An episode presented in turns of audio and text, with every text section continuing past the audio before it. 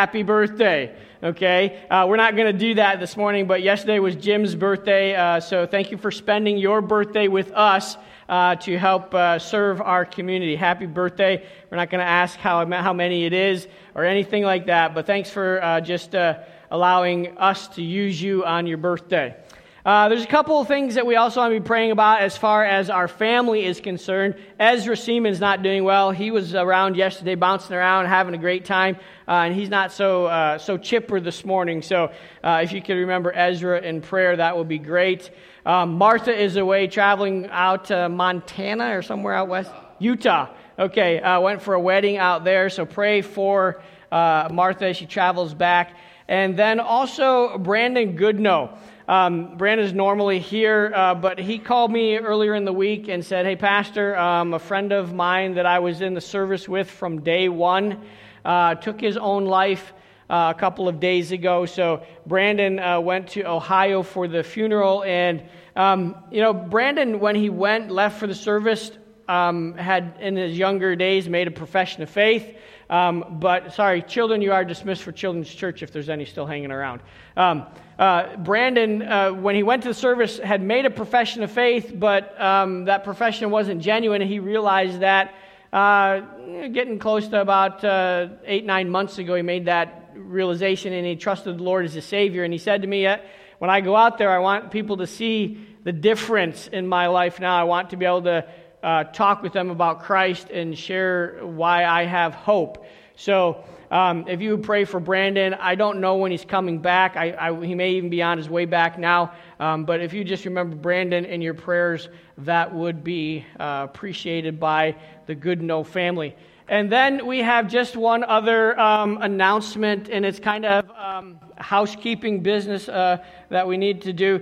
You will, if you walk downstairs, you will see lots of drinks down there water, soda, all that kind of stuff. That is not to be consumed at this point, okay? So if you just would refrain from uh, helping yourselves to that, that will be great. Uh, that was for yesterday's event, uh, and most of that will probably go back Unless you really like Pepsi and you want to buy a case of Pepsi, you can let me know. Um, or same with the water, and I can tell you what we paid for it, and you can buy it if you want. But otherwise, uh, we're gonna we're gonna take that back. So don't open up any cases that have not been opened already.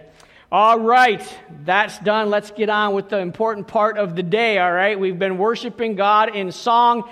We've been worshiping God just by being together and sharing one another's heart. Uh, we're going to continue this opportunity to worship God here on a Sunday morning by singing or by looking into the songbook of the Hebrews. Uh, we're not going to go very far into the songbook. I don't know what our song, number one song, is in our hymn book. Not that we use our hymn book very much anymore, but when I was growing up, the number one song, song number one in the hymn book was, um, um, oh, yes, just slipped my mind.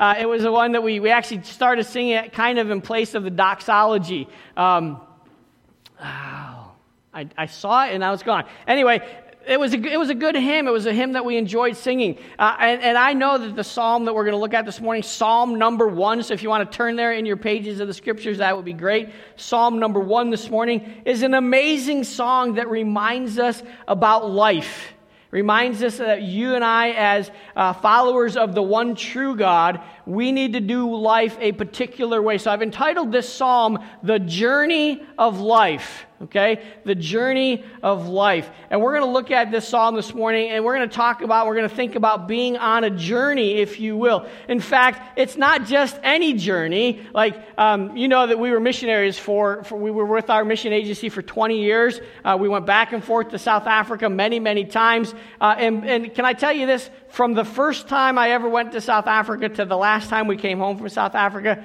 would you believe me that travel changed a lot in those days? Okay, you used to be able to check your bags at the curb and didn't have a concern in the world about your bags. And, and then, of course, 9 11 happened, and checking the bags at the curb didn't happen anymore. They went through your stuff with a fine tooth comb. Um, they checked your underwear sometimes. They checked everything. Okay, so traveling changed over the course of time. Eh, but you know what? That's the beauty of God's Word, it doesn't change. When God gave this psalm, Psalm 1, to the children of Israel, it was relevant, it was important, it was perfect for them in that day. We here in 2022 pick up the book of Psalms and we read these amazing pieces of, of music. Uh, we don't often think of the notes and all that kind of stuff that goes with it, but we read these hymns of the Old Testament saints and we say, wow, that's just as relevant for me today as it was then, just as important, applicable for me today as it was then.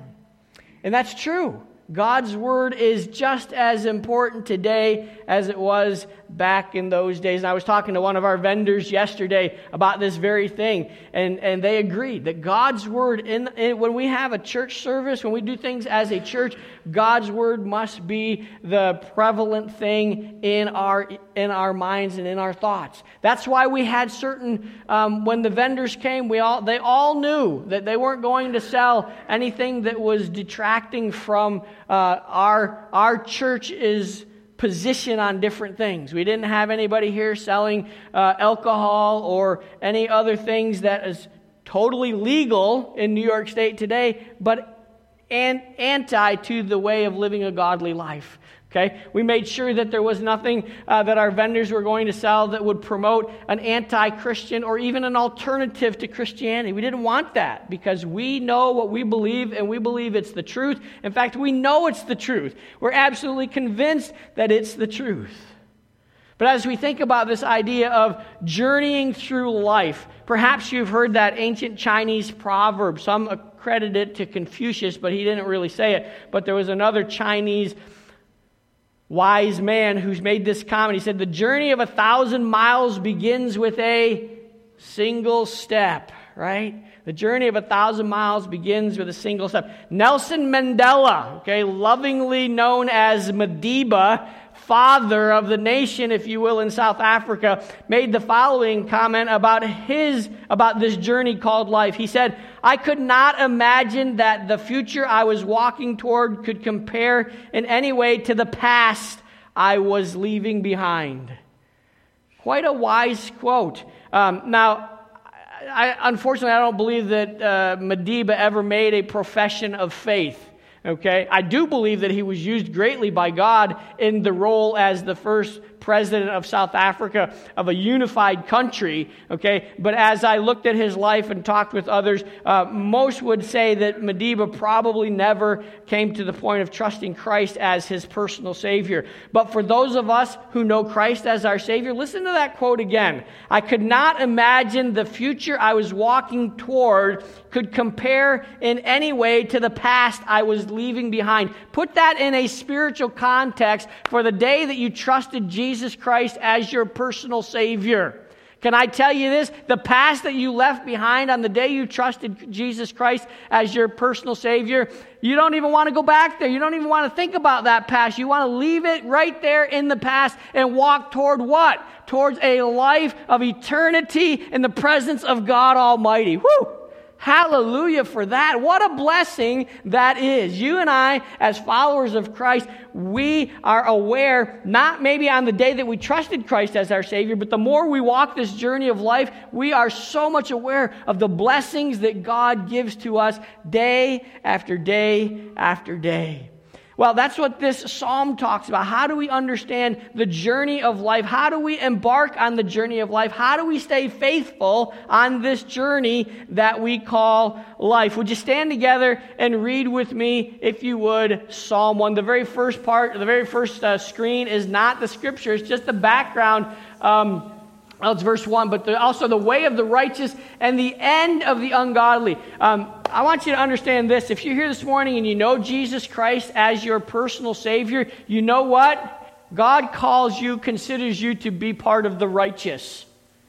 Okay? Why? Not because of who you are, not because of anything you've done, not because of your own righteousness, but because the day you trusted Christ as your Savior, you received the righteousness of Christ. He, that's, we call it the doctrine of imputation. God gave us Jesus' righteousness and took our filthy rags away from us. That's another, whoo, hallelujah thing. Okay? God has done such great things for us through his Son and our Savior Jesus Christ. But let's read together Psalm 1. Uh, you see the number one there, starts with the word blessed. Let's read together. Blessed is the man who walks not in the counsel of the ungodly, nor stands in the path of sinners, nor sits in the seat of the scornful. But his delight is in the law of the Lord, and in his law he meditates day and night.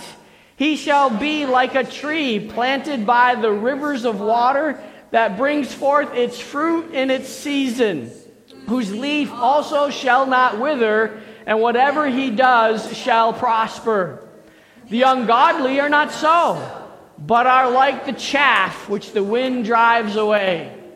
Therefore, the ungodly shall not stand in the judgment, nor sinners in the congregation of the righteous. For the Lord knows the way of the righteous, but the way of the ungodly shall perish. Thank you for reading with me. Let's ask God to bless our time in His Word, and then you can sit down after we pray. Our gracious Heavenly Father, we come before you this morning, and we are so very thankful for your Word. We say it again and again and again that your word is our authority for life. Your word teaches us how we should do life, how we should live life, how we should uh, organize our time here on earth to bring honor and glory to you. This psalm reminds us of that. This psalm also reminds us of uh, how we should live our lives in a way that brings glory and honor to you uh, because the life that we now live, we live because of Christ. We live because you've made an eternal difference in our lives, and we are so grateful for that. Bless our time together in the Word, we pray, as we look at this psalm, uh, the first psalm that David penned. Lord, may it be an encouragement to us, may it be a challenge to us. May you use it to work in our hearts and to cause us to become more like our Savior, Jesus Christ, in whose name we pray. Amen. Thank you. You may be seated. Blessed is the man. You see how that psalm starts out there? Blessed is the man. Happy is the man. Joyful is the man. There's a lot of things that come to mind when we think of that word blessed. Blessed is the man. But what man are we talking about? Who is this man that is blessed? This great psalm. And you know, you've heard me if you've been around for our Summer in the Psalms series, uh, for even a couple of the, those messages, you've heard me refer back to Psalm 1. So I thought it was time that we got to Psalm 1 and looked at what the psalmist is saying, not just referring to it, but looking at it in a little more detail. So as this psalm starts off, off, we see that it starts off with a man who is blessed, a man whose life is full of joy, a man who is happy because of his relationship with God. Blessed is the man. So we want to start off by looking at the godly man's journey the blessed man's journey. You and I, who know Jesus Christ as our Savior, what does our journey look like? What should we be striving to reach as the end goal? On Friday, Uncle Bud and Aunt Sheila left Maryland, and their goal was to reach Preble, New York. Yes, people, you, you know, when you when you drive by on 81 you drive by Preble but some people actually come to Preble Okay, that was their end goal to arrive in Preble, New York, so they could help and participate in the Family Fun Fall Festival. They made their goal today after church. Their goal is to get in the car and make it back to Rosedale, Maryland. Okay, and when they get there, they'll probably hint, uh, send me a text or send me a message saying, "Hey, we arrived safely." Um, so they'll we'll know that they reached their end goal of Rosedale, New York. Okay? And so when you are on a journey, you have a goal, you have a place that you want to be at. For the child of God, for the person who is striving to become more and more like Jesus Christ, what is our end goal? Our end goal is 1 John chapter 3 verse 2 where we see, we read, we memorize, we understand, hey, when I see Jesus at the end of my life face to face, I'm going to be like him because I'll see him as he is. Hallelujah! Woo! What a great thought that is. No more struggles with sin, no more battles in this world that we have to face. And, and we, we just seem like sometimes just butting our heads against the worldliness of this world. When we see Jesus face to face, that's done. That's finished. We become like Jesus. That's the end of our journey. That's the goal of our journey. But how do we get there? What do we do now in the process? What do we do as we travel from here to there? As I said, we spent many years traveling back and forth as missionaries. It was funny, uh, you know, because when we first started out, it was the two of us.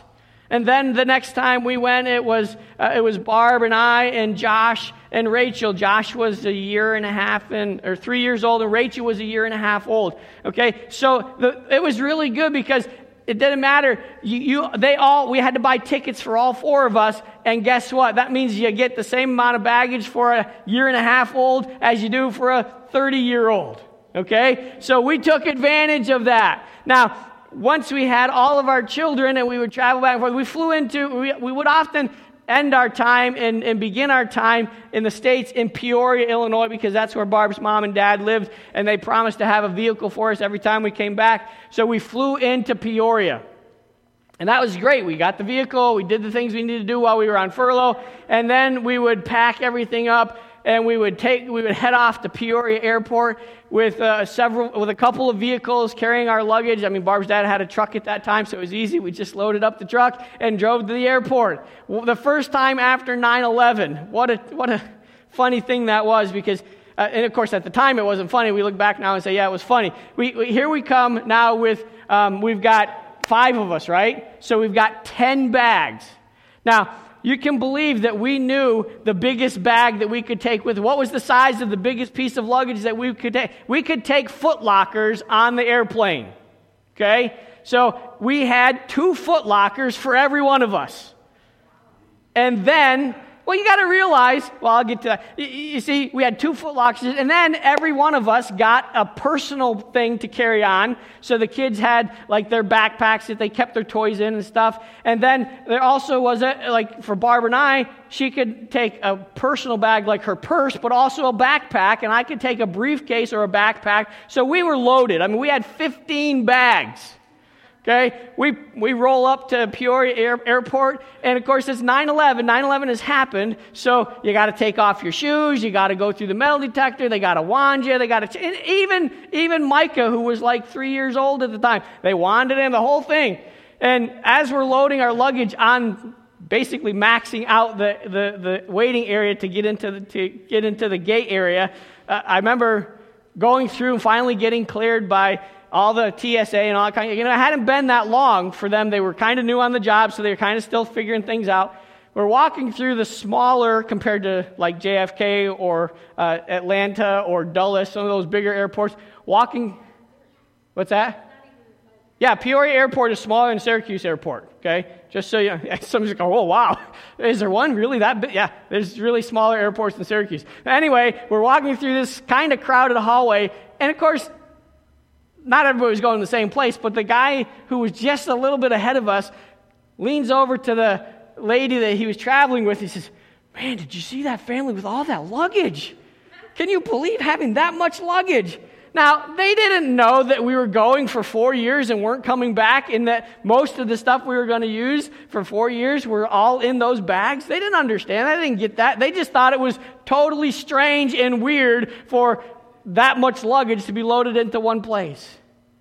And then the, fir- the first time we went to South Africa, we, it was just the two of us, and we had our bags, and they were, you know, 70 pounds. You could pack them 70 pounds apiece, and they fit all the. So we get to Johannesburg, okay? And we've been on the airport, or we've been on the airplane. We left Toronto, uh, or I mean, not Toronto, but uh, Quebec, we, Montreal. We left Montreal, flew to uh, I believe it was Brazzaville, Congo, and we had our bags checked all the way through to Johannesburg.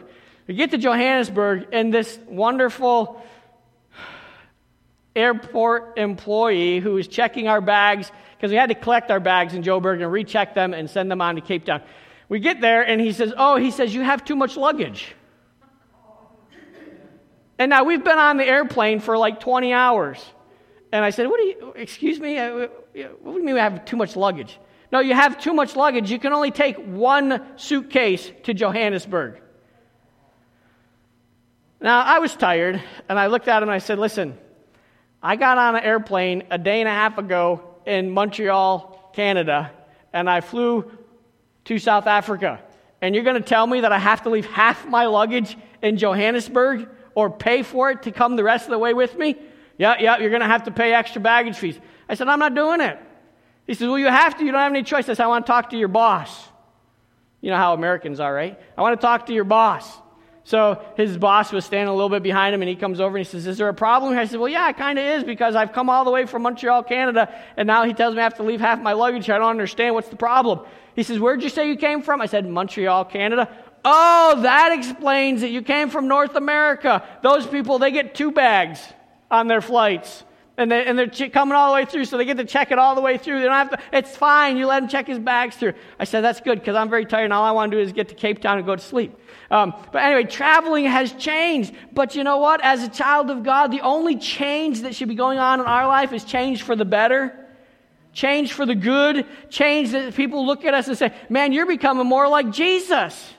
Man, I can't tell the difference between you and Jesus. You're, you're so much like him. That's the change that the psalmist wants us to have in our lives. He wants us to become more and more and more godly with each passing day. As we travel down this journey called life, we want to leave the bad things behind us. We want to leave the ungodly things behind us. We want to leave the sinful things behind us. You know, sometimes people would come to visit us in South Africa. One time, the chairman of our mission agency came to visit us in South Africa. And we were waiting for them to get through. We're waiting and waiting and waiting. And so we kind of got to the point where we understood most people that are coming to visit us, they're not in a hurry to get off the airplane uh, because they know they've got a lot of bags to check and, and all that kind of stuff. So they just, like us, we usually waited to, to be the last people off the airplane just so there wasn't a, a bunch of getting clogged up and, and all that kind of stuff. So we waited. We just sat in our seats and let everybody else get off. And we figured that's what our chairman was doing, just waiting with him and his wife and his daughter. And, and time went by and there weren't any more people coming out. We're like, did they miss their flight or something? What's going on? And finally, his wife and daughter come out.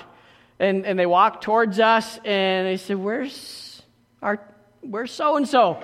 And uh, oh, he's been called aside by customs. But you see, when he got on the plane in America, he was coming to South Africa not just to see us and check out the ministries, but he was also going to go on safari. Okay? So he had talked to the people uh, that were going to do the safari trip for him, and they said he was going to rent a gun from them because he was smart enough not to bring a gun with him on the airplane. But they said, now you should bring your own ammo with you. He found out that they gave him some bad advice because when he tried to go through the, the, the customs with his ammo, was like, what is this stuff in here?